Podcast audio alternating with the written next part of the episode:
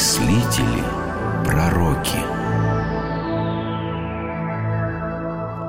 Леонардо да Винчи Универсальный гений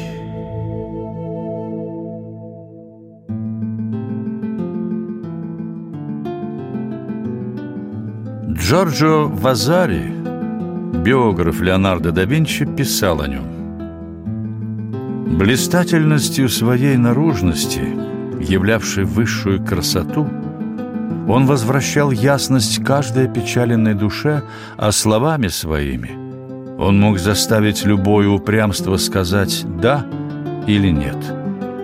Своей силой он смирял любую неистовую ярость и правой рукой гнул железное кольцо или подкову, как свинец.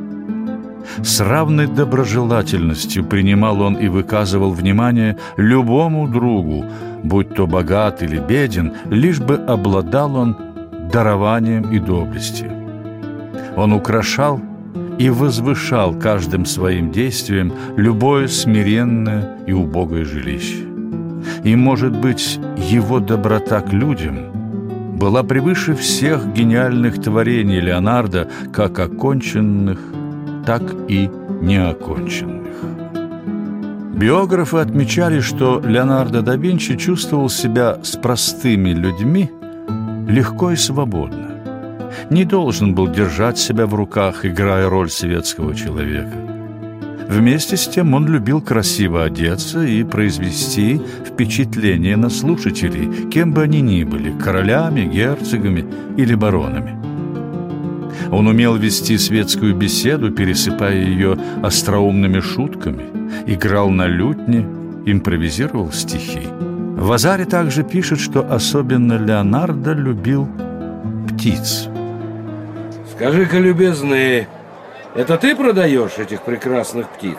О, сеньор, вы правильно сказали, они прекрасны. Потому и стоят дорого. Я не спрашиваю тебя о цене, торговец. Просто продай их мне. Сколько вы хотите купить? Парочку? Они нужны мне все. Вот деньги. Давай клетку. Вы теперь свободны. Летите домой. Что, что, вы, что вы делаете? Что вы делаете? Я столько времени и сил потратил, чтобы их поймать. А вы отпускаете их на волю. А разве теперь они не мои?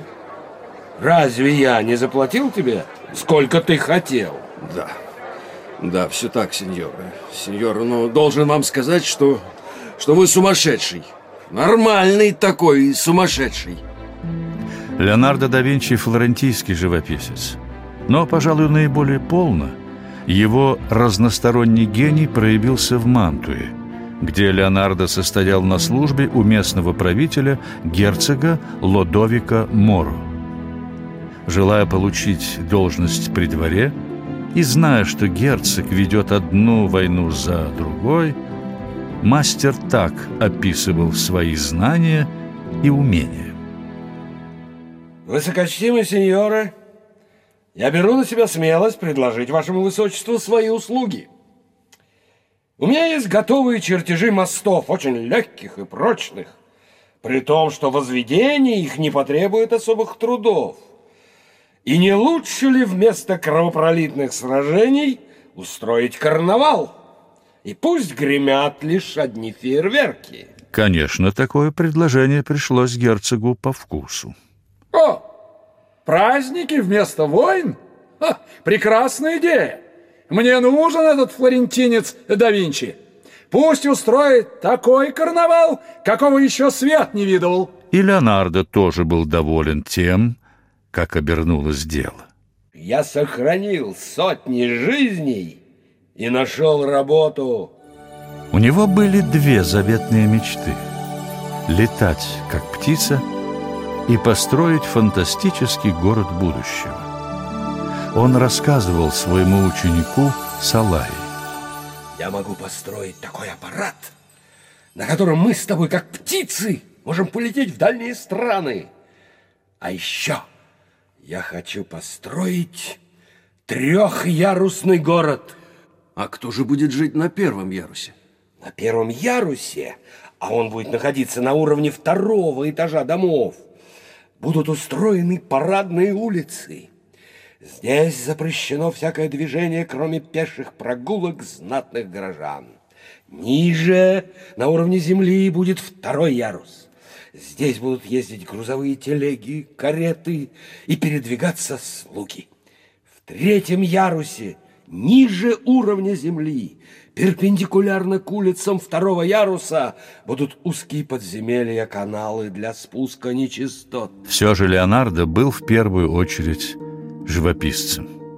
И потому он был чрезвычайно рад, когда герцог предложил ему расписать стену в монастырской трапезной. Мне нравится монастырь Санта-Мария-делла-Грация. И вот когда настоятель задумал расписать одну из стен трапезной, я решил, что вас заинтересует эта работа. Так, в 1496 году Леонардо да Винчи приступил к работе над своим величайшим художественным произведением – фреской «Тайная вечеря». В евангельской легенде рассказывается о том, что Христос незадолго до своей казни в последний раз собрал своих учеников и за трапезой сообщил им, что сегодня один из них предаст его. Картины на этот сюжет писали многие художники, и Леонардо предстояло многое обдумать и найти свой подход к этой теме. Писатель Матео Банделло наблюдал за тем, как работал художник над фреской. Леонардо имел обыкновение рано утром подниматься на помост – и от восхода солнца до вечерней темноты не выпускал из рук кисти и писал непрерывно, забывая о еде и питье. А бывало, что пройдут два, три, четыре дня, и он не прикоснется к картине.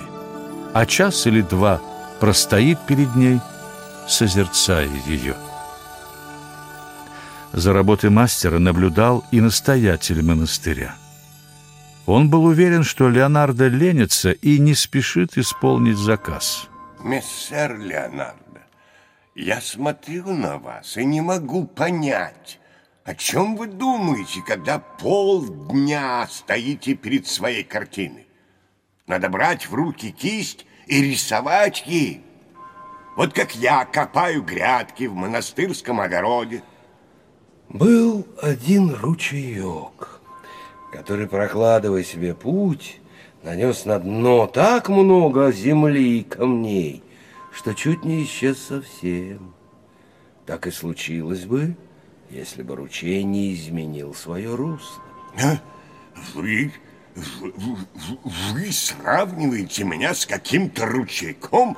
Но погодите, погодите я пожалуюсь на вас герцогу. Миланский герцог не мог оставить без внимания жалобу настоятеля монастыря. Сеньора Леонардо, я понимаю, какая сложная задача стоит перед вами, но не могли бы вы ускорить свою работу? Ваша светлость, моя работа почти готова. Осталось написать лишь две головы – Христа и Иуды. Я давно искал подходящую натуру, но все никак не мог ее найти – если я не найду ничего лучшего, то что ж делать? Напишу Иуду с настоятелем монастыря. Кого? Кого? Настоятеля монастыря? Ну, ну и шутки у вас. А впрочем, это действительно смешно.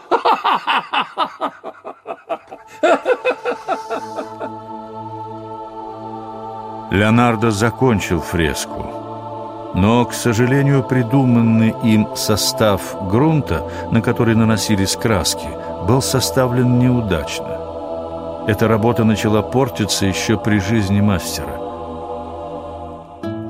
Ну а теперь перейдем к рассказу о другом шедевре Леонардо – портрете Моны Лизы, которую чаще называют просто Джаконда. Мессер, вас хочет видеть сеньора Франческо дель Джаконда. Позвольте, я сам вам все объясню. Хочу, чтобы вы написали портрет моей жены, Моны Лизы. Я редко пишу портреты, особенно портреты женщин. Они капризные и непоседливые. Иными словами, Вы отказываете мне? Вы мне? Не стоит спешить, сеньора Джакондо. Господь подскажет верное решение. В это время Леонардо работал над фреской «Битва при Ангиаре». Работа не ладилась. В поисках выхода из творческого тупика Леонардо бродил по узким улочкам Флоренции, наблюдал за горожанами, делал наброски в книжке для эскизов. Внезапно он услышал женский голос, доносившийся откуда-то сверху. Какой прекрасный день! Какое радостное солнце! Леонардо поднял голову и увидел стоящую на балконе женщину. Она была не очень красива и по меркам Возрождения не очень молода, лет около 30, но в ней было главное – простота и естественность. Казалось, распахнув душу, она вбирает красоту богоданного мира. «Я должен написать ее портрет», – подумал художник и сделал решительный шаг к двери дома. Это был дом сеньора Джакондо. Уже несколько месяцев работал Леонардо над портретом Моны Лизы. Он сделал множество набросков. Мессир, вы уже извели целую гору бумаги, но ни один рисунок вам не нравится. Знаете, однажды жила-была прекрасная чистая бумага. А тут пришли люди, обмакнули перья в чернила и начали писать на ней буквы, рисовать схемы. И так всю ее исписали, что бывшая белая бумага стала почти совсем черной. «Что вы со мной сделали?» – закричала она. «Вы всю меня испачкали!» А люди ей ответили – Именно из-за этих букв и рисунков тебя и сохранят. Портрет Моны Лизы был окончен весной 1506 года. Наверное, лучше всего об этой картине написал Джорджо Вазари.